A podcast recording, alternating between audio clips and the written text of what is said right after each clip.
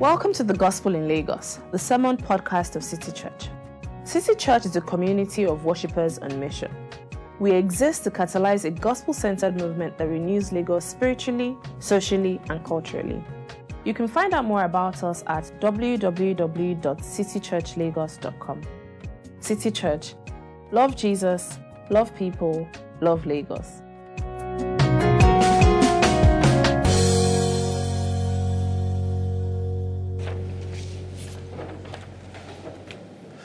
Good morning, everyone.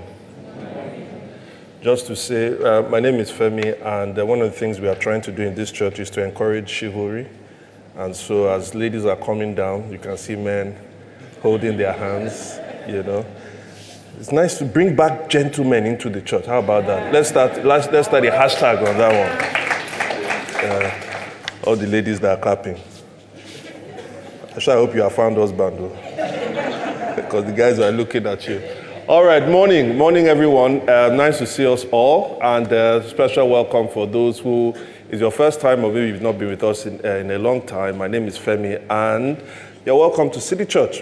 And I want to welcome you as we are in the middle of a series that we've been treating, where we are looking at who we are as a church. What does this church stand for? And so maybe you've been coming for a while and we've never actually laid that out. That's what this series is about. Or maybe you have come for the first time and you want to now know is this a church I'd like to commit to? This series is for you.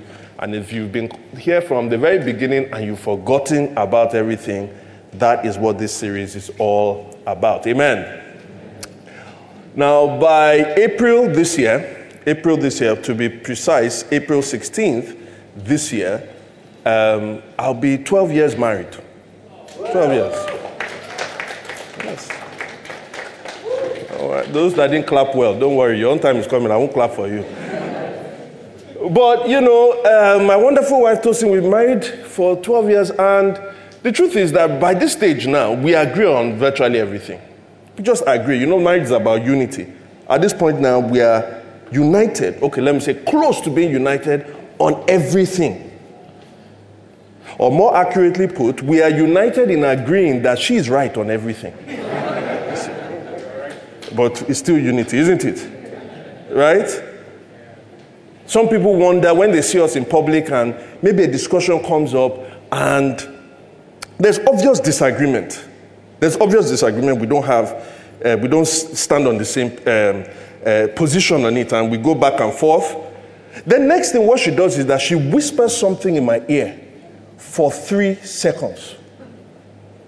And then people are perplexed because immediately joyfully and willingly, I agree that position is correct.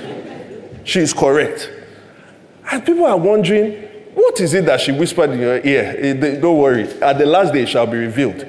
But, gentlemen here, young men, I am telling you, if you want to have a long, sustained, happy marriage, always just agree that she is correct. Amen? Now, some people are looking and say, What kind of weak pastor is this?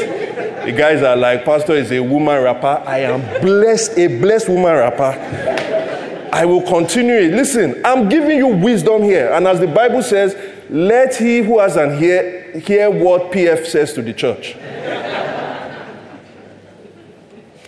no, but Tosin is amazing.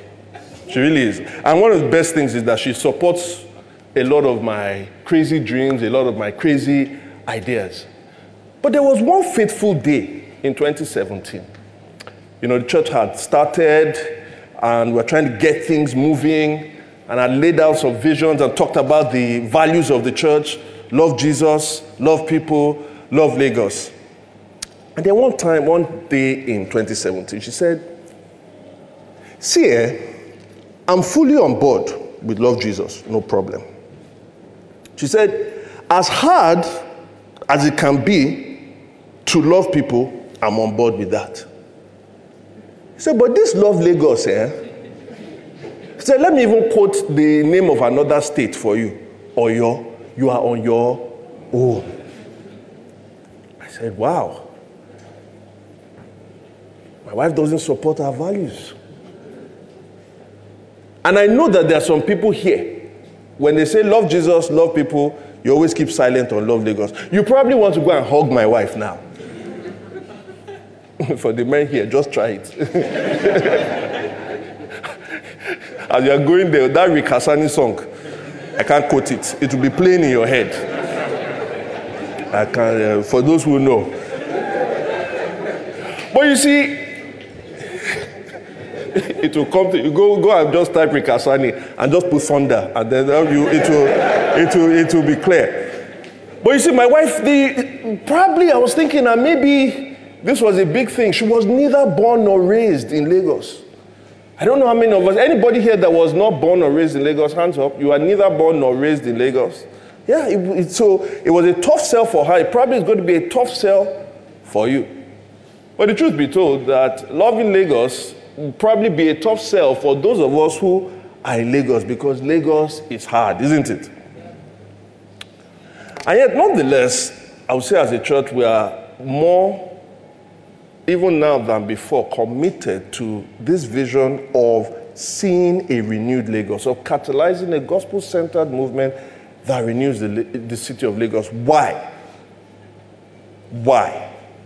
Because I do believe that it is a God inspired vision. And it's a God inspired vision not because of the emphasis on Lagos, but because of the emphasis on love. Love Lagos. You see, love, God is love. And love, by the nature of what love is, love produces. It produces something that was not there, that something that it produces something that at one point wasn't there, and it brings it to birth. So a man and woman come together in ideal circumstances. There was not a child that was there, but now the love of the man and woman produced a child. And if you take it all the way back, the love between Father and Son and Holy Spirit produced a world and a universe that was not there before. Love always what? Produces. But one of the other things about love as it produces is that when it meets, when it meets a mess, when it meets brokenness, love repairs and love what? Restores. It repairs and it restores. And so when we talk about loving Lagos, we are not talking about embracing Lagos in a way that denies the realities of the difficulty and the suffering and the sin in Lagos. No, we are talking about a gospel love. We are talking about bringing a love to a city that does not deserve it, but yet we put our love in that city. Why? Because Romans 5, verse 8 God demonstrated his love towards us in this. Say it with me. While we are yet sinners, Christ died for us. Amen. And so when we talk about Lagos, love Lagos, we're talking about a gospel love. The gospel love that came to us, that met us in our mess, and then restored us and starts to transform us. We are talking about the love that transforms the city. It embraces the good parts of the city, but it is real about the brokenness in the city. And we say this love that Jesus Christ gave us can transform. And we know that because in the text that we just read, that Emmanuel read to us, it said in verse 8, there was much joy in that city. What we'll find out in the text is that there was misery in the city before joy came. And how did the joy come? There were people who were filled with the love of Jesus that entered into that city and they started to talk about it, and that brought about joy in the city. Has it ever occurred to you? Has it ever crossed your imagination that the transformation that this city requires, the deep transformation that this city requires, is not in the hand of the federal, the state, or the local government? Has it ever occurred to you that the deep transformation that this city requires, even though we can, we can be helped by businesses and non for profit, it has not been given to them? You know who it has been given to? The church of the living God. Has it ever occurred to you that maybe, whether by birth, whether by immigration, or whether by circumstance, that you are brought into this city for such a time as this, so that through you, God can catalyze a gospel center movement that renews this place? Has it occurred to you? Well, I hope as we look, as these people came into the city of Samaria by supposed happenstance and brought joy into that city, maybe it will occur to us that we are not just in this city to build our businesses, to further our careers, but God has brought us here to renew this city. Amen? Amen. And so we're going to look at that very quickly under this um, uh, topic. That's the topic, yes. City Church loves Lagos. City Church loves Lagos. And we're going to look at it under three. Uh, let me shock you. We're going to look at it under one point.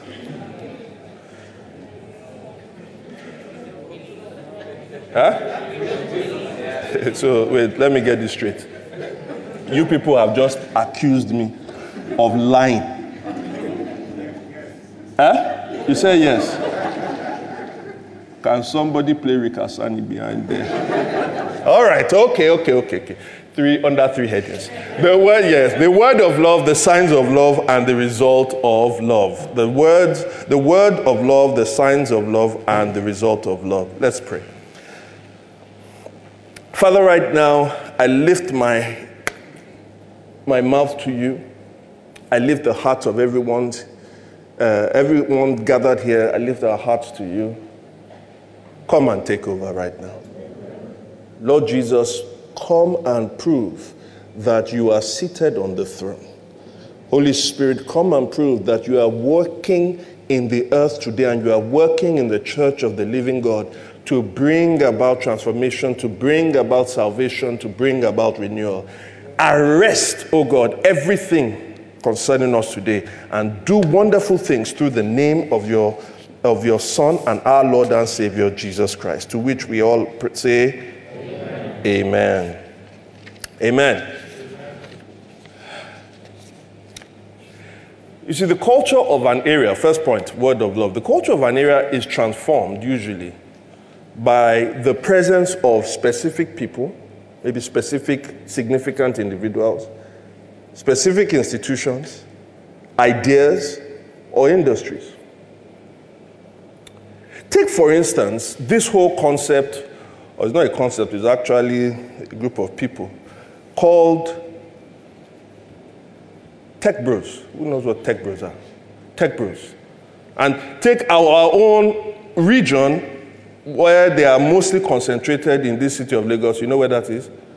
Yaba. I think we have some tech bros around here. Uh, tech bros and tech babes.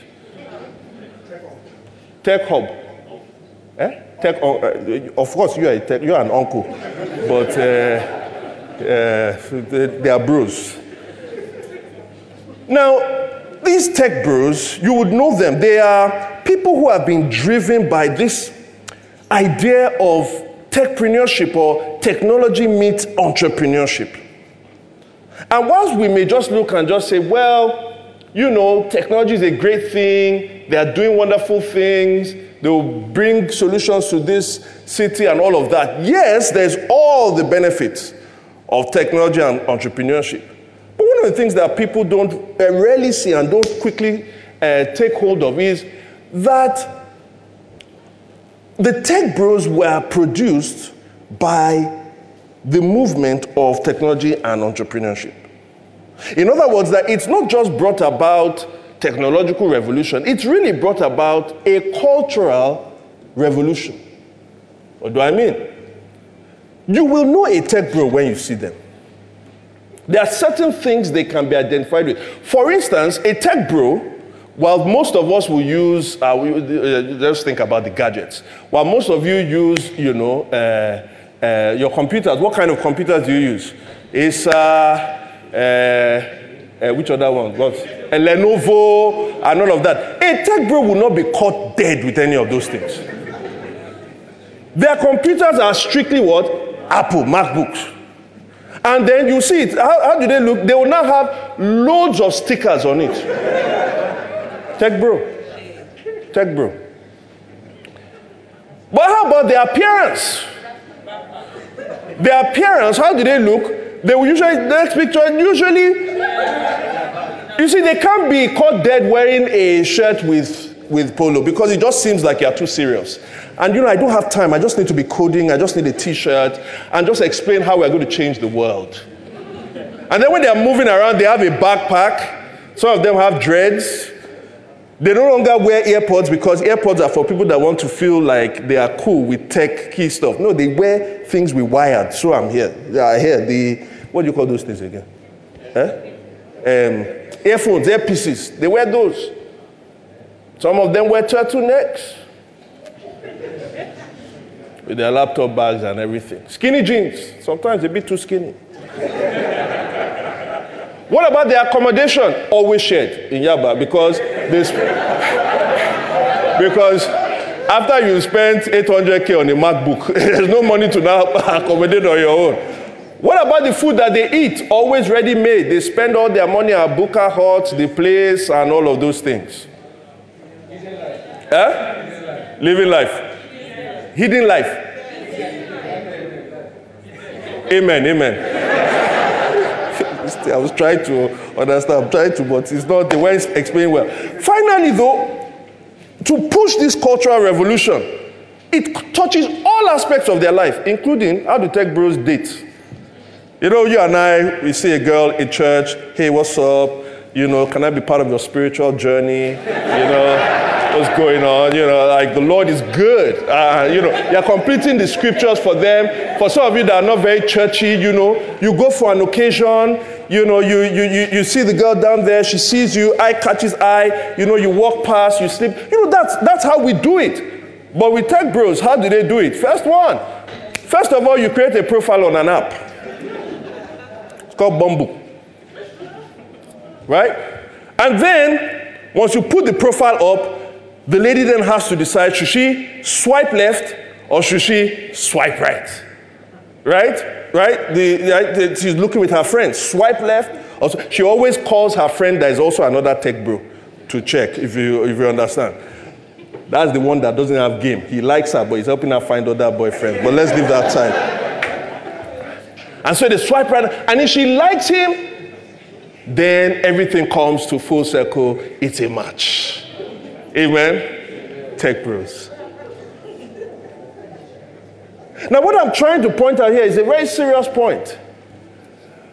Most ideas, if they take root, they not only bring about the immediate kind of transformation that you think about, when they are solidified, they bring about a cultural transformation, a cultural uh, uh, uh, yeah, transformation. Some of us have seen that in Christian movements. You see, with Christian movements, many times it is a specific teaching or a specific experience that one man or one woman had. It defines that particular uh, uh, uh, uh, uh movement. And so, some people, you know, for instance, if you take uh, like the, the Celestial Church of Christ, there was a man in, in Benin Republic or Shofa that had a vision in a forest and he then had certain revelations. So the reason why they actually walk barefooted is because he had a revelation that, you know, from the book of, uh, uh I was going to say the book of Moses, from Exodus, right? That the ground where they stand is holy ground. An experience and certain revelations then led to a movement that brought about cultural changes. You understand what I mean? If you have been part of a church that was moved by a holiness experience, all of you know how they look, right? The people dress in a certain way, the people talk in a certain way, the people smell in a certain way. Everything, I'm not talking about the cultural revolution. It, it changes everything. Now, wow. Oh, yeah, forgive me. Edit, edit out that last part. Now, back to the thing. So the question for us is this. If we are also looking for a Christian, a Christian um, uh, renewal that brings about the transformation of a city, that brings about cultural transformation, what should be at the center of it? Should it be a person? Should it be a specific revelation? What should be at the center of it? Well, I ask the question what was at the center of what was going on in the city of Samaria? Look at verse 4. Those who had been scattered preached what? The word. Yes, and him. They, those who have been scattered preached, preach what? They preach what? Verse 14. When the apostles in Jerusalem heard that Samaria had accepted what? The word of God. So, what should be at the center? The word. You're like, oh, yeah, yeah, the Bible. That's why we carry the Bible. No, not quite. Yes, it is rooted from the Bible, but don't forget that almost any kind of Christian movement that you see, they will find some kind of justification for what they are doing in the Bible. So it can't just be the Bible alone. Now, if you go to verse 25, it gives us a, not more than a clue of what it means. After they had further proclaimed, you can see the word there again, the word of the Lord, and testified about, thank you very much, Deacon, about Jesus, Peter and John returned to Jerusalem doing what? So the word of the Lord that they proclaimed is the same thing as what? The gospel of Jesus Christ. They testify to Jesus. So it's not just the word, like the entire Bible, the word of God, but it is what the word of God is particularly pointing to. The central message of the Bible is the gospel. Are we together? And if you can identify that way, then you see it littered all over in chapter 8. I already pointed in verse 4 and verse 14. In verse 25, we just saw it. In verse 35, then Philip began that uh, Philip began with the, that very passage of scripture and told him what the good news about Jesus. Verse 40 Philip, however, appeared at Azotus and, and traveled about, preaching what? You can't miss it. And I'm not going to, we've already done two messages on the gospel, but I hope you can see the centrality of whatever the movement must be. If it is going to be how we see it in the Bible, how we transform this city, it has to be a gospel centered movement. Amen.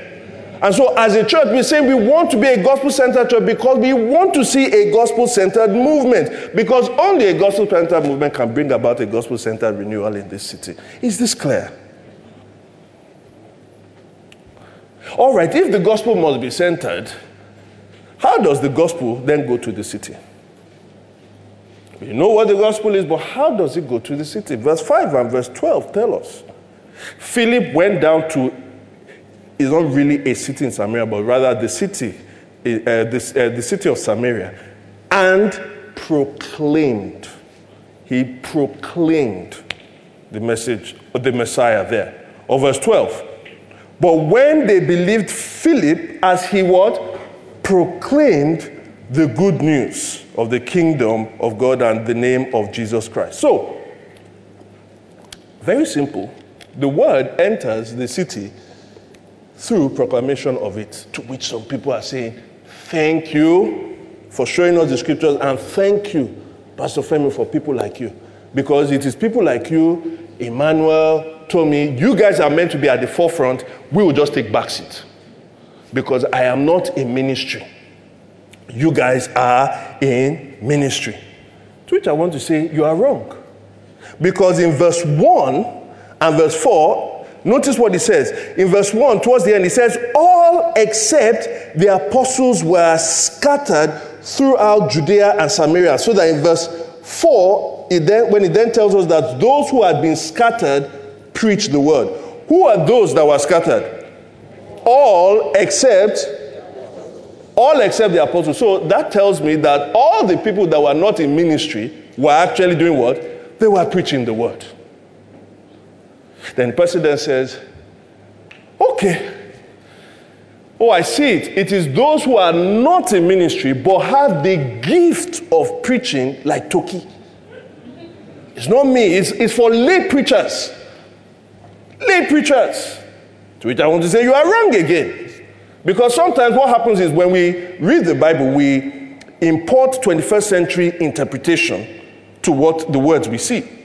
So when you see the word preach or proclaim, immediately in our minds we are thinking of somebody standing on a stage and then there's an audience. But actually, it was a catch-all. It was a catch-all uh, term for many different things. In verse in verse thirty-five, it tells us a little bit more about what that word is. Really, in verse thirty-five, it said, "Then Philip began that very passage with that very passage of scripture." And what did he say? He did. He told. Told. In other places, he said Jesus spoke about the gospel of the kingdom. So whether it is proclaiming from a stage, whether it is in telling people or speaking to people, you are not exempt from the people who are preaching the word. And then you say, okay, okay, finally, finally now. This is actually how I can tell you why I'm not the one here.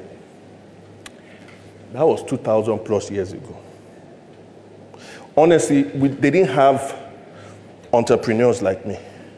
They didn't have consultants like me. Have you seen my work schedule? Or they didn't have the kind of work environment or the friends that I have. They don't really like hearing these things. It will be so awkward. See, the, the, the, the, the, the, um, the environment that I am called to, the environment that I, I participate in most of the time, it's too hostile or it's too difficult for me to be able to start talking about the gospel. I'm sure God understands. Question Why were they scattered? Go to verse 1 again. Why were they scattered? Verse 1. On that great day, a what? persecution broke out against the church in Jerusalem, and all except the apostles were scattered throughout Jerusalem and Judea. Let me tell you a secret. Persecution is not a particularly easy circumstance. Whatever difficulty you think you have, whether you are a mogul with 10,000 employees, or some people say that that's actually more is easier than if you are a small business owner with five employees. Whether you are in the throes of suffering, these people, it says, in the midst of persecution, as they were running away, what happened? They were telling the gospel. They were, yeah, gunshot, gunshot. The Lord Jesus has been risen. There is no way you can remove yourself or the application of this passage to you. It says that all of them, even in the midst of difficulty, they did what? They preached the gospel. And I wonder, and I was asking myself this question, me. Why? Why don't I? Why don't I always feel like I don't know whether you ask yourself that question. And I think I found out the problem. It is a value problem that is expressed as an identity problem. Or said another way, it is an identity problem that is rooted in a value problem. I honestly, this thing haunted me because I'm like, these guys in the midst of persecution were actually still telling the gospel. And I love the way he put it. He says they were they preached the word wherever they went. Say that with me. Wherever they went. Let's say one more time. Wherever they went. And I'm like, why is it that I am not always ready to be able to preach the gospel wherever I want to go? It is a value problem expressed as an identity problem. In other words, you identify with what you value most. Jesus says, where your treasure is, there your heart will be also. Yes, if it was convenient, sometimes we will express. But even in the midst of difficulty is when you know what you value most because that is what you identify with the most. As these people were running away, wherever they went, they did what was natural to them. They could not but speak about the Lord Jesus for whom they were being persecuted. What is your value in? And I wonder as they were running away and as they were going through the midst of, I don't know, maybe desert or arid land, and they were looking at the next sniper or what have you, as they were moving, as they were entering into Samaria, and they were given a cup of water, it's like, Can I tell you about the one who saved me? Can I tell you about why I'm running away? They told the gospel wherever they went. And I can just imagine how their feet were looking. Maybe some of them left their sandals. Maybe their feet were scaled and dry. Maybe their feet were muddied because they were running away. But can I tell you something about their feet? It was beautiful. Because the word tells us how beautiful are the feet of them that preach what? The good news. There is something about having the value of the good news inside us that makes us tell it wherever what we go. May God beautify someone's feet today. Because this thing, I'm really thinking about this thing, is really about the feet. There's something about our feet. And don't forget, whenever we're preaching the gospel, it's about warfare, isn't it? It's really about warfare. You are taking the uh, battle to the enemy's gate because you are depopulating people from the kingdom of darkness if they are receiving the gospel. And so Paul tells us in Ephesians chapter 6 put on the whole armor of God. But I love what he says in verse 15. In verse 15, he says, It is about the feet that are running away. And what does he tell us about it? He said that we should have our feet what? Prepared with readiness to always preach the gospel. If you are putting on your armor in this dark world, you would always be ready to prepare your feet. May the Lord prepare our feet in the name of Jesus Christ. May the Lord beautify our feet so that we can be like these people who valued the gospel so much that at some point, wherever they went, they were always telling the gospel. It's about what you value most, you will identify with the most. You know Moses, not Samuel. Moses was um, a guy who, at the time he was born, the king, um, the Pharaoh, he was born in Egypt. And Pharaoh at that time wanted to kill all the newborns of the Israelites, the Hebrews. So Moses was hid, and eventually he was put on the Nile River. Pharaoh's daughter saw him and then she brought him up as his own, as her own. Moses was brought up in the palace of Pharaoh. As far as Moses understood himself, he was an Egyptian. But he wasn't just any Egyptian, he was an Egyptian of noble birth. He was schooled in everything about Egypt. He learned all their literature. He learned about their history. He learned about their engineers. He learned everything. He was schooled as an Egyptian. And yet, there was something about him that told him, deep inside, though I am here, I really belong here.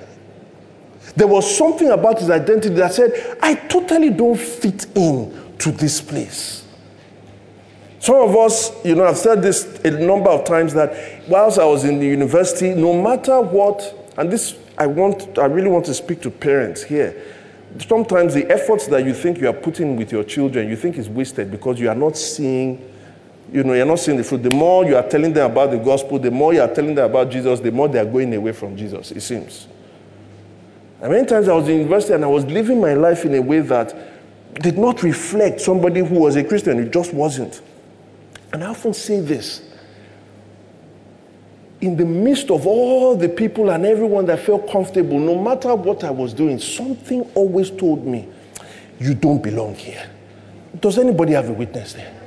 That you don't, but, but you are different. And for Moses, at the age of 40, we see it in Hebrews 11, chapter 20, uh, verse 24 to 26. At the age of 40, at some point, Moses, the value of what was greater than anything, being part of the Lord's people, he started to tug at him. And so by faith, Moses knew when he had grown up, but Moses, when he had grown up, refused to be known as the son of what? Pharaoh's daughter. Why? He chose to be mistreated along with the people of God rather than to enjoy the fleeting pleasures of sin. 26. He regarded disgrace for the sake of Christ as what? Value than the treasures of Egypt. How? And I want to tell you how, therefore, to be able to put this identity and this value inside us a little bit more. It says, why? Because he was looking ahead for his reward for his reward. We have a greater reward, friends. Sometimes the awkwardness that we feel, the reason why we are unable to tell people about what we believe is because we feel that the consequence of telling them at that point is of greater value, or the consequence means worse to us than well, whatever God has given me, and so we deny. What is this value? Before I talk about that, I remember a testimony of someone who talked about the gospel wherever he went. It's told by a pastor called Tim Keller. At one point, at the end of his service, he was talking to new people that had come. And there was one lady that had come. Said it was her first time. I said, well, Why did you come? She said, Ah, do you have time? I said, Yeah, tell me. He said, um, So I work in this firm, and I have an immediate line manager. And so I did something. Um, I, I, was working on something, and by, I made a horrendous mistake. A horrendous mistake. I was, I didn't know what to do because I could, I could have lost my job. And so my line manager saw it. We were meant to present to his own boss, and this was a huge thing. And so when he saw it, he's like, okay. So he doesn't say anything. They go in for the, um, uh, to the meeting with the people there, and by the time they're talking about, he now brings up the mistake, and he then says he was the one that committed the mistake. Now, because he had built off enough social capital with the firm, he had done so many good things and it was a higher place, they were a bit ticked off, but they eventually let it go. So when they came out, the lady said, Why did you do that? And I said, No, we're working very hard. It's okay, just uh, don't do it again. He said, No, but as in, it's not because I've been working hard. Why, why would you let it go? He said, That really is nothing, it's nothing. And I said, No, you have to tell me, why is it that you did this thing for me? He said, Well, if you insist. Said, I'm a Christian and I believe in a Savior who actually took the fall for me instead of me perishing for my own sin. And I can only live the way the Savior wants, uh, the Savior, I can only live in the way the Savior has also done for me. And the woman looked at him and looked at him. She's not a Christian. She said, Where do you go to church? This was somebody who was telling the gospel everywhere he went, and he was willing to take a hit on his resume, on his performance in the company. Why? Because he valued, he decided that this grace with Christ was of much more value than just being promoted. He took the fall for somebody else. Why? Because someone else had taken the fall for him. Are we together? And so Moses was looking for a greater reward. He was looking for a greater reward. Now we know that our own reward in the gospel, eyes have not seen, ears have not heard, neither has it entered into the heart of man. We know we have an eternal reward in the gospel. That is why we do what we do. But can I put just before you a temporal reward? Just put the eternal reward, nothing can compare to it aside. But can I put before you a temporal reward? Why is it that we should tell this gospel as we are people in Lagos? Everywhere, maybe people beyond Lagos actually. Everywhere we go, why should we do that? I'll tell you why. Because I want you to be part of something bigger, something what? Larger than you. I've had the privilege of meeting a lot of wealthy people. A lot of wealthy people, really wealthy. I'm not talking about small wealthy, really wealthy people. I said, oh, what's small wealthy? I, don't let me call names.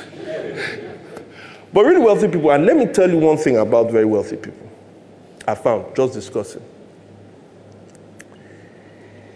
They want to be part of something larger than themselves. Hardly do they ever, hardly does a wealthy, most of the wealthy people I know, ever send me a text saying, look at this, this building that I've just bought. Or look at this new gadget that I've just bought. You know what they do? They will tell me about the hundreds of people that through this their foundation that they are doing, that this foundation has caused these hundreds of people to go to school. Are you following me? They will talk about their philanthropic work. They will talk about the, the work that their organization is doing socially in this other part of the country. They hardly ever talk about the things they accumulate to them. You know why? They have found out a secret that a lot of us haven't found out. Material things don't satisfy. They don't. Once you get, listen, once you get that car that you have been dreaming of, once you get that car, tops two weeks, you are thinking about a car that is better than that one. Material things don't satisfy. So they are looking to be part of something bigger, something that satisfies them beyond the material. I've also had the privilege of speaking to people who are of the lower class as well, economically. Let me tell you about a lot of some of them, particularly laborers.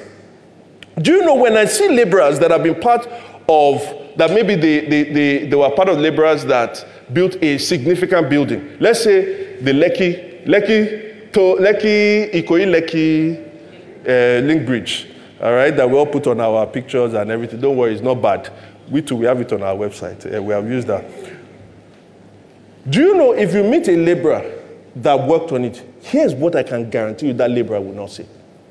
He will not say, ah, when I was part of this uh, building, they paid me 20,000 naira. I earned 20,000. Do you know what he says?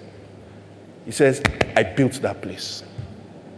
I was part of the ones. He tells his child as they are passing, he says, your dad was part of the people that built that. He was looking at something that was what? Larger than him, something that outlived. The money that he got has already been spent. But the monument that stands there testifies to the fact that I was part of this. Are you following me? Listen, guys, if we stick to this gospel centered renewal vision, one day 30 years from now, you can see that I was part of the people committed to this vision because I told the gospel wherever I went. You can say, when I look about look at how Lagos was 30 years ago, but now there are gospel center churches planted everywhere. I gave, I prayed, I told people. Here are the number of people that I brought to Christ, and the number of people they brought to Christ. I was part of it. And you say, Femi, why? That would be bragging. No. Bragging is to say that it was of your own power. But, but what you are saying here is a healthy boast. Listen, there was a guy in Luke 12, uh, Luke 12 uh, 2, 25 and 38. There was a guy called Simeon. It says that Simeon was looking for the consolation of Israel. There was another woman who was called Anna. They said she was looking for the redemption of Jerusalem. Because they had been waiting, because they had been praying, their names are recorded in scripture. Not to boast, but to say these ones were participants in bringing forth the Messiah. And I'm saying that if Simeon was looking for the consolation of Israel and Anna was looking for the redemption of Jerusalem, who is looking for the renewal of Lagos? Let it be said that in the annals in heaven, 50 years from now, they will be able to say, Hadiza participated in the renewal of Lagos.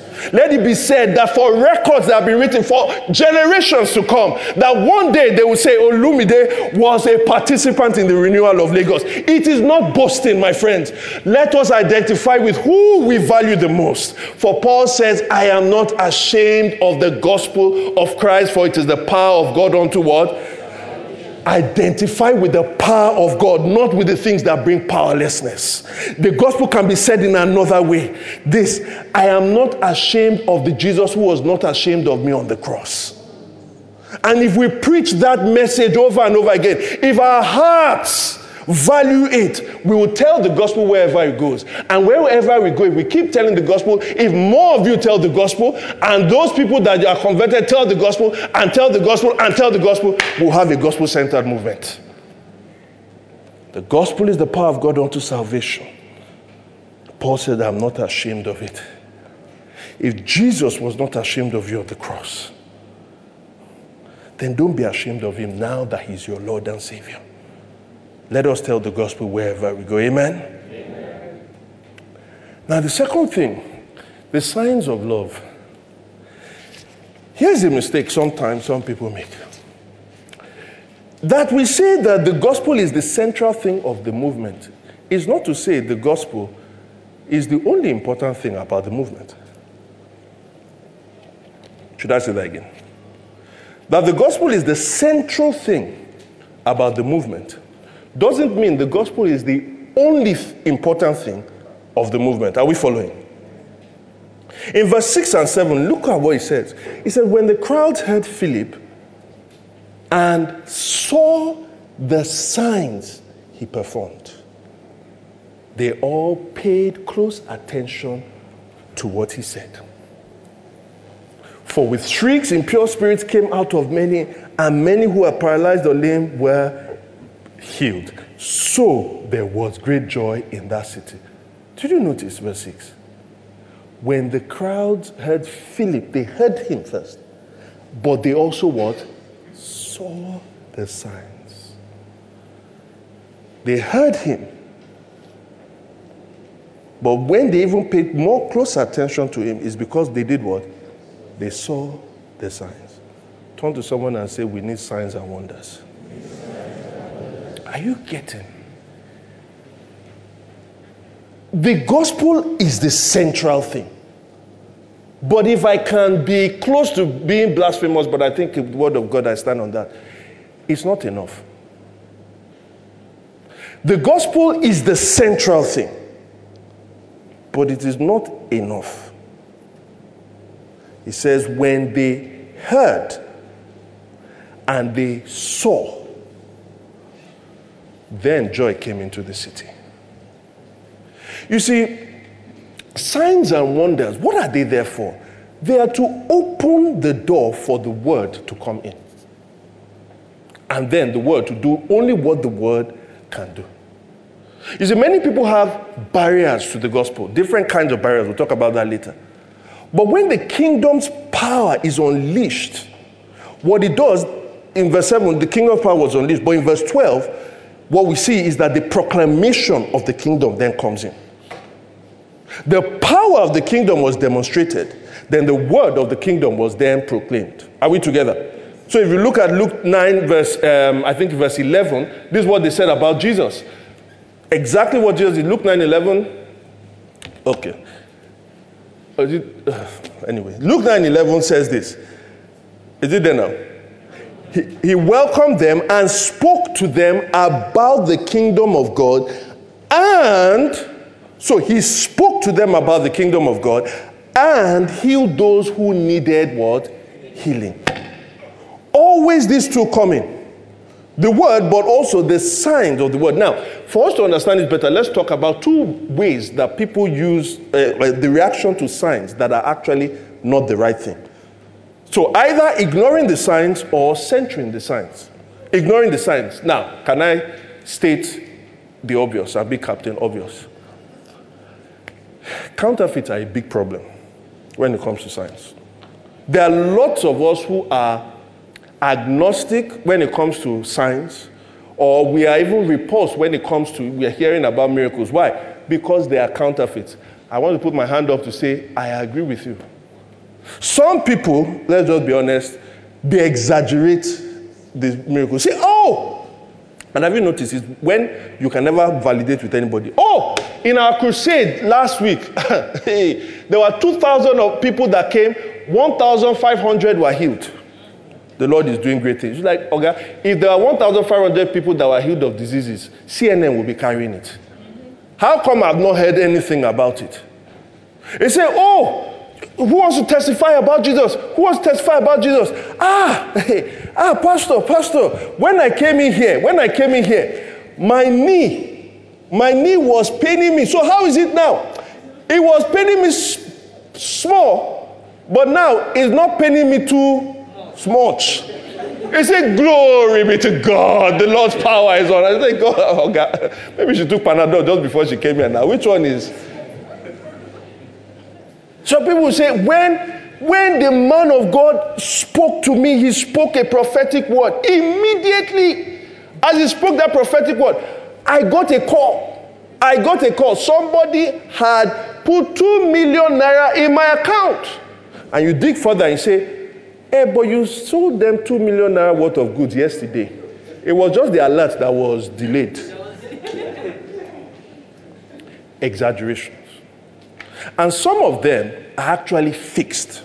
They're not, they are cooked up. They are lies, but they are cooked up. Like these things didn't happen. There was one, I can't for it was um, I don't want to call the name, but it was in southern Africa. This they staged a, a guy was in a coffin. In a coffin. Came and all of a sudden they stopped the whole service because you know Jesus too stopped a funeral service uh, for the woman at Nain. And the man of God just spoke and the guy came up. Whereas there are some people that were looking, say, ah, this is this guy that used to work with us now. What's he doing? He just quit his job. It turns out it was fake. They are fake miracles. And many of us are very good at spotting fake miracles.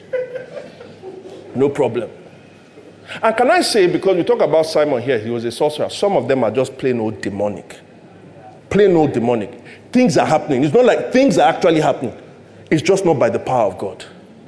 I remember one Ghanaian uh, uh, uh, um, priest, one time, he, I think they had offended him. He just started calling all the pastors. he went on YouTube, started calling all the pastors that have come to meet him. Some of these things are demonic. Are we together? But let me tell you something. If you want, and some of you have heard this, if you want to train, how they train people to spot fake banknotes. Do you know how they train people to spot fake banknotes? They give them counterfeit bank, banknotes. Uh, sorry, they give them the real banknote so that they can spot. They train in learning the real one so that what they can spot the fake ones. Are we together? In other words, the existence of counterfeit only points to the existence of the real. If there are fake miracles, if there are fake signs and wonders, guess what? The only reason why they exist is because God's power still does signs and wonders. Are we together? Somebody else will say something like this eh, My personal experience, I have never experienced one. Yeah. I don't want you to believe that you've experienced one or you've seen one if you've not. But your personal experience can't determine whether millions of people are lying. It will be like some people saying Jesus Christ did not rise from the dead, despite the fact that at one point 500 people saw him. So if you come to a particular place, a whole city, a whole town, and they say, We all knew that guy was blind. We all knew that guy was blind. Say, All these people are not educated. Give me more proof. And somebody will say, We don't need miracles. Says who? All we just need is the word of God. Says who? The word of God doesn't say that. You are trying to defend the word of God against the word of God. No, we cannot ignore miracles. We cannot ignore signs and wonders. They are needed for the movement. Are we together? But then there is the other one. If some people ignore signs, some people center on signs. Signs, by definition, are meant to point beyond themselves. Sign is like a signpost. You don't go to a, see a signpost that says Hakeem Dickson, and you think that place, Gongo, is Hakeem Dickson, is it? The signpost points you to where what? Hakeem Dickson is. It is possible to be more fascinated about signs than who the signs are pointing to. It, this, this, this one is, it, maybe this is our biggest problem in Lagos. And you see, Simon's life shows us exactly what this is because this distraction is deadly. Simon, though he was doing his own with sorcery, see what it says about him. He boasted that he was, he first amazed all the people of Samaria. He boasted that he was someone great, and all the people, both high and low, gave him their attention. They gave him their attention. Remember, if you go to verse 6, when Philip performed the signs, it says that the people gave him their attention. But Philip, when he did that, he pointed to Jesus. He was preaching the word about the Messiah. What happened was that Simon was demonstrating his own miracles, and who was he pointing to? Simon himself. He boasted that he was the great power of God. So there was the gospel of Simon, and then there was the gospel of Jesus. Are you together? In Christianity ourselves, part of the problem many times is this God has given you certain kinds of gifts, and you become so fascinated with the gift, you, you, you be, be, become so fascinated with the applause that you forget that you are meant to, the sign was meant to point to somebody else. So much so, if that is for the person with the gift, how about the people that are following the gift? He says that all the people followed after Simon. Then, when Simon, when they preached the gospel, Simon himself, he says in verse 13, Simon started following Philip everywhere he went. He was not following Philip because he was, you know, follow me as I follow Christ. Uh-uh. He said he saw a greater power. So that when the apostles, them, uh, John and Peter came in verse 18 and 19, and they now laid hands on people and they saw that power came, he now started following. In fact, he asked them, he said, I will pay you. Give me the same power that you have. And so sometimes we have movements of people just following one man or following one woman because of what? Because of signs. And I, I want to say very clearly some of these people actually started with these signs in the Lord. It was God that gave them the power. You say, but why did God give them power when He knew they, they, will, uh, they will stray away from Him? Do I look like God? Ask Him when you see Him. But people do. You have deliverance ministries. They genuinely deliver people from the demonic and then they deliver them unto themselves. You have people who are specially anointed in business. They mentor people. They mentor people in their businesses and everything, but always fail to tell them that there was one who gave me the power to make wealth, and he has secured an eternal wealth for me. We center on the signs and don't point people to Jesus. For some people, say, you know, if we're going to reach all these new non Christians, you know, we need to speak their language. We need to have maybe an art community for them. The tech brothers have a tech uh, community for them so that we can connect. Let's connect. Because when we connect, we connect, we can then, they end up connecting and they don't connect them to Jesus. You have the gospel of connect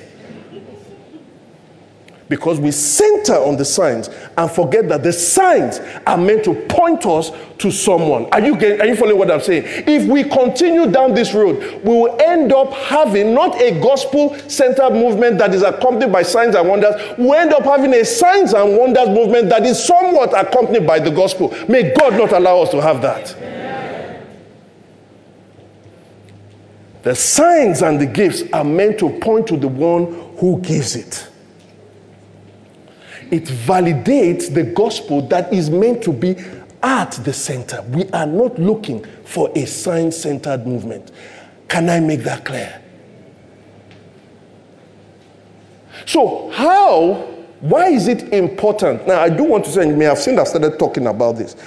I do want to say this. How then, and why is it that we need these signs? What do, how does it point us to Christ? Let me say this first of all. You have to think about signs and wonders more broadly. Most of the time, we think about signs and wonders through the lens of the miraculous. It is there. But think about signs and wonders as gifts that eventually point to the Messiah. Let me give you four examples and how they tie to Jesus. Four examples the miraculous, the intellectual, the, um, the prophetic, and the social the miraculous, the intellectual, the prophetic, and the social. Let me give you four examples in the Old Testament. Do you remember Naaman the Syrian? Naaman the Syrian, who went to meet Elisha, who was leprous. Eventually, because Elisha healed him, he wasn't, he was a Syrian, so he served Syrian gods. But when the slave girl told him there is a prophet in Israel, he went there. Because Elisha, a prophet of God, healed him. What did he say? Then Naaman and all his attendants went back to the man of God. He stood before him and said, Now I know that there is no God in all the world except in Israel. He didn't say, Now I know that Omar Elisha, there is no prophet like you. He didn't say, Elisha, this wonderful prophet, he is a liquid metal we start giving names. He is God's own general. What is he looking at? He looks at the God. He experiences a conversion. Are you following what I'm saying? In other words, some people must see the power in Jesus' name to heal before receiving the power in Jesus' name to save. That's how the miraculous helps. How about the intellectual? There was a queen of a, another country, probably around Ethiopia, called Sheba. She had heard about what? The wisdom of God in Solomon, but she had to come herself. She traveled all the way. And by the time she heard all the things Solomon said, 1 Kings 10, verse 9, she said, Praise be to Yahweh your God who has delighted in you. She was giving praise to a God she had not served. Why? Because he placed you on the throne Israel. Because of Yahweh's love for you, Israel, he has made you king to maintain justice and righteousness. She came to say, What kind of king is this that rules with this kind of wisdom? But Jesus says that the queen of Sheba came all the way to come and hear Solomon because she heard about the wisdom of Solomon, but a greater than Solomon is here. 1 Corinthians 1:30 says, You can talk about wisdom, but Christ in his salvation has been made unto us wisdom. In other words, some people need to see the wisdom from Christ first before they receiving the wisdom that is Christ. Let me tell you, there are some churches here in Lagos today People don't go to that church because the pastor, um, he, he just does like this and everybody falls. The pastor has never done any recorded miracle that they know. Why do they go to those churches? Because they, they are equipped. He said, Oh, he was sharing insights for me for my work. He was sharing insights for me for my relationship. Am I, do, you, do you know what I'm talking about? Right? You are equipped. That is the wisdom that comes from the Bible. The mistake the church will make, I'm not calling anyone's, I'm just saying the mistake they will make is if, as they are dispensing that wisdom, you don't point people to the source of wisdom and the true wisdom. In this, if you do not fear the Lord and submit to the salvation that He's giving, you are still a fool, no matter how much wisdom you have gotten. Are we together? They need to see the wisdom from Christ before they receive the wisdom that is Christ. That's a sign and wonder. Amen. How about the prophetic? Remember Nebuchadnezzar? Nebuchadnezzar had a dream. And that dream troubled him. But before that time, he has been spent Nebuchadnezzar's budget on wise men, astrologers. Like if you looked at the, the normal budget, it was about about 38% of the entire budget. They weren't doing roads. They were, he was just spending money on them, sending their children to best schools. He was feeding them so that they could hear the spirits. So now he had a dream. He now says, Ah, I need to know what this dream is about. So he calls all the wise men. He said, I had a dream. Tell me what it's about. He said, Tell us the dream. He said, No, you tell me the dream first. Then I will know that your interpretation is right. He said, ah, ah, okay, this thing, nobody can do it. Eh. So when you are collecting my 38%, you don't know. I will kill all of you if you don't tell me. Nobody could do it. They said, except the gods. And then there was Daniel that was there. And Daniel, in prayer, received prophetically the dream itself and what? The interpretation of the dream. So that when he told Nebuchadnezzar, the king said to Daniel, Surely your God is the God of gods and the Lord of kings and a revealer of mysteries, for you are able to reveal it. Is somebody seeing what I'm saying? I can say, you see, with Nebuchadnezzar, this is the point. They must see the prophetic word from Christ before receiving the prophetic word about Christ. All prophecy, Revelation 19, verse 10 says, the spirit of prophecy it was, the testimony of Jesus is what? The spirit of prophecy. In other words, all prophecy in scripture, I don't care what prophecy you've seen, but all prophecy, the prophetic exists to point us to Jesus. Now, there is prophecy that I can predict a dream or what have you, but ultimately, the prophetic gift is to point us to Jesus. Don't show people interpretation of dreams, word of what you call word of knowledge, all of those things, and still point people to yourself. Point them to who? Jesus. That's why the signs exist. You can see the same thing with Ruth in the whole social dimension. Somebody that was totally destitute, and it was Boaz, a kinsman redeemer, that eventually takes her into his home and then, you know, changes her economic plight forever. And through that lineage, the person of Jesus Christ came. In other words, some people must see the compassion of Christ before they receive the salvation of Christ. We need a movement that is gospel centered, but what? Accompanied with signs and wonders. Are you hearing me? Well, that's why City Church, to, in order to build this culture, we have seven emphases. A gospel centered culture, we have seven emphases. And two of those emphases we try to use to say, this is what we would like to see, a, a of what we would like to see in the movement. So one of that, one of those is mission. The other one is justice mission. That's why Renew, the initiative exists. A place where we are training church planters because we want them to plant gospel centered churches. That's why we equip people to be in the marketplace, whether it is through our teaching, whether it's encouraging mentorship in people with people in work, whether in your gospel communities, I think we did gospel center life at work. All of these things we are trying to say the, with the gospel at the center with the gospel at the center, God is sending us out on mission. Amen. City kids, that's why our children's place, we're not just teaching them quote unquote morals. We want to teach them the morals that come from having the gospel at the center. Let me guarantee you, if you go to the children's class, you will hear about Jesus. Jesus, Jesus, Jesus, Jesus, Jesus. But at the same time, on the justice arm, that's why our Jubilee Fund exists to help people who are vulnerable, who have found a hard time, to show them the compassion, the compassion of Jesus, whether they're in our church or whether they're outside of our church. That's why we partner with organizations. We want to really help children. Some of them are eh, eh, eh, youth empowerment organizations, the other ones are orphan care. We are trying to show, quote unquote, with signs and wonders but we are doing that. Why? Because the gospel is at the center. If you truly want to see this city transformed, we need a gospel center movement that is what? Accompanied with signs and wonders. Let me end with this the result of love. Maybe you are here and you hear this thing and say, you know what? I I really want to be used by God. But what if nothing happens? Let's say with signs and wonders, say, I want to. But what if I bear? You know what baying is? What if I just, ah, there's this sick person, I, I just bear, and then nothing happens? What if I, I want to be used by God, but what if I just try and somehow no results produced, can I quickly just tell you straight up? It is not possible.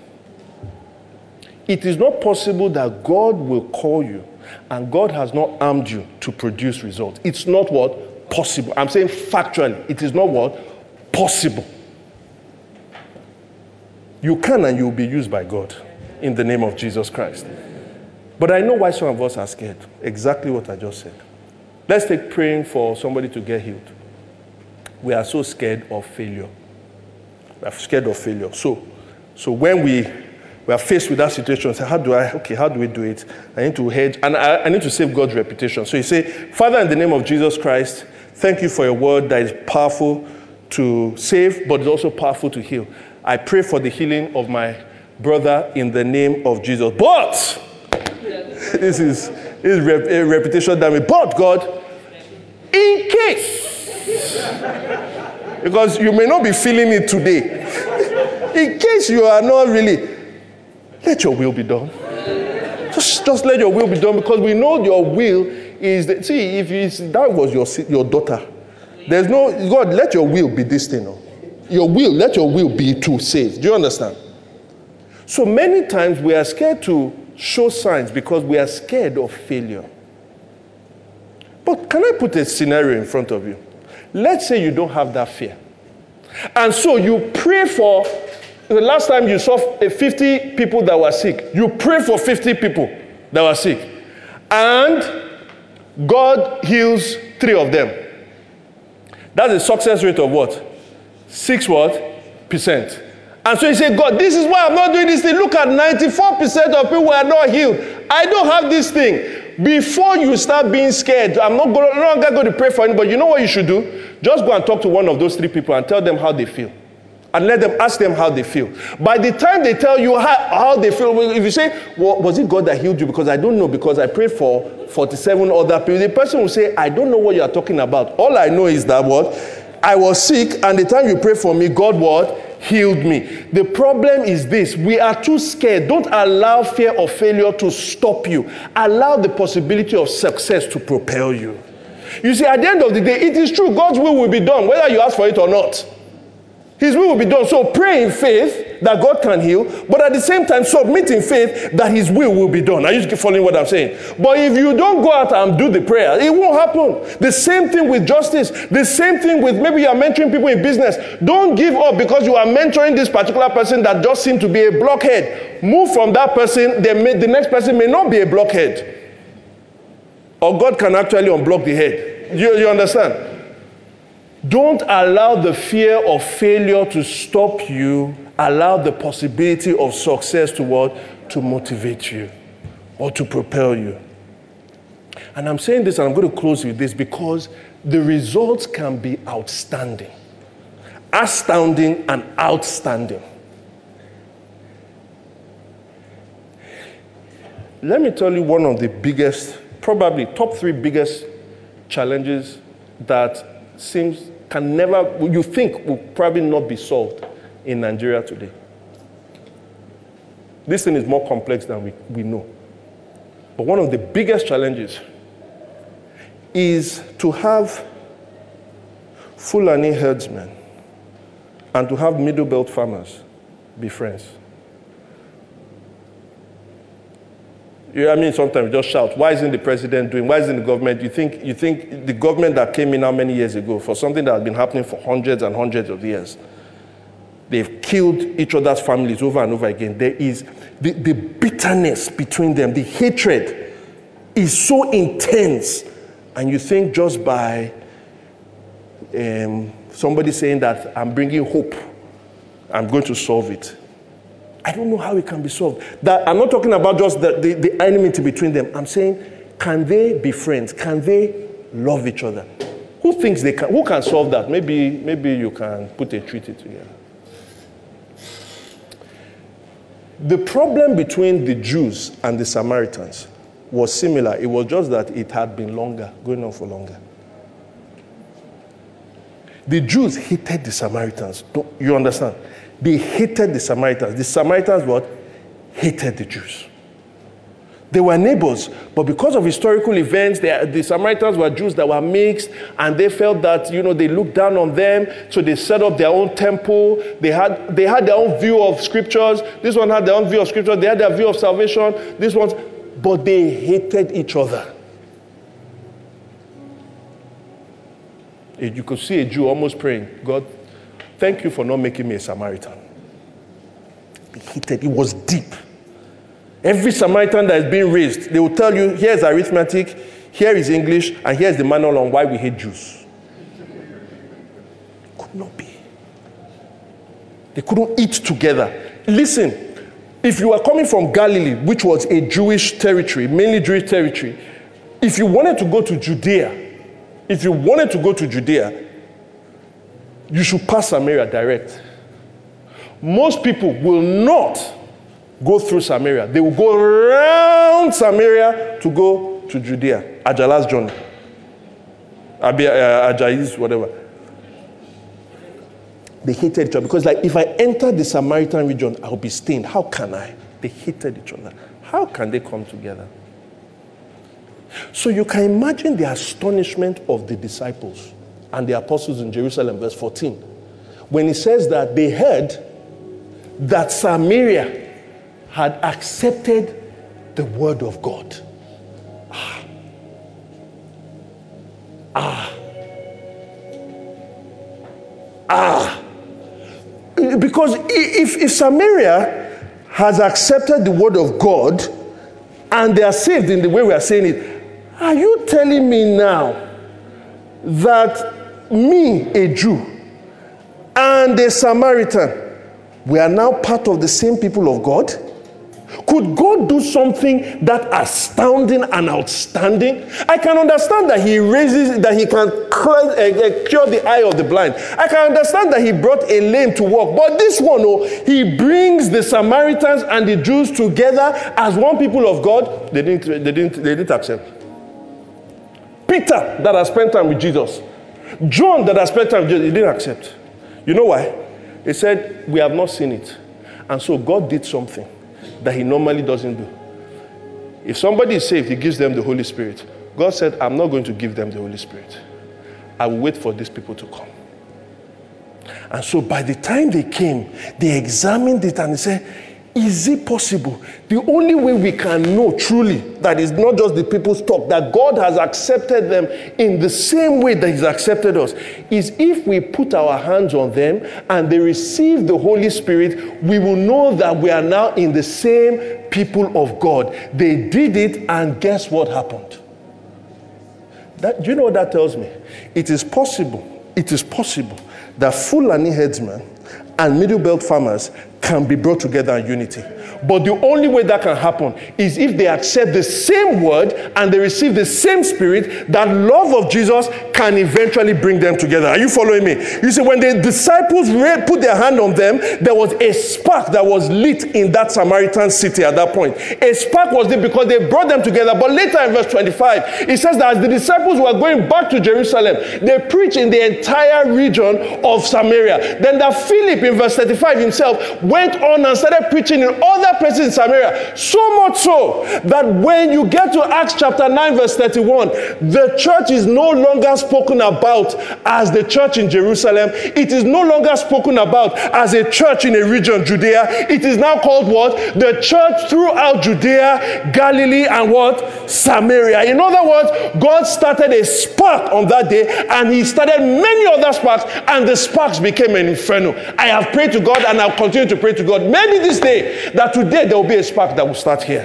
That some people will say that God has anointed me with these signs and wonders, and I am prepared to talk about the gospel anywhere I want to go. Can you go out in faith and start your sparks? Because I can guarantee you this the same God that brings about that spark will bring about an inferno in the city of Lagos. That the thing you think is something that is impossible, for nothing shall be impossible for God. Shall we rise to our feet? You for listening to the Gospel in Lagos. We pray you've been blessed by this message. To learn more about City Church, visit www.citychurchlagos.com. City Church. Love Jesus, love people, love Lagos.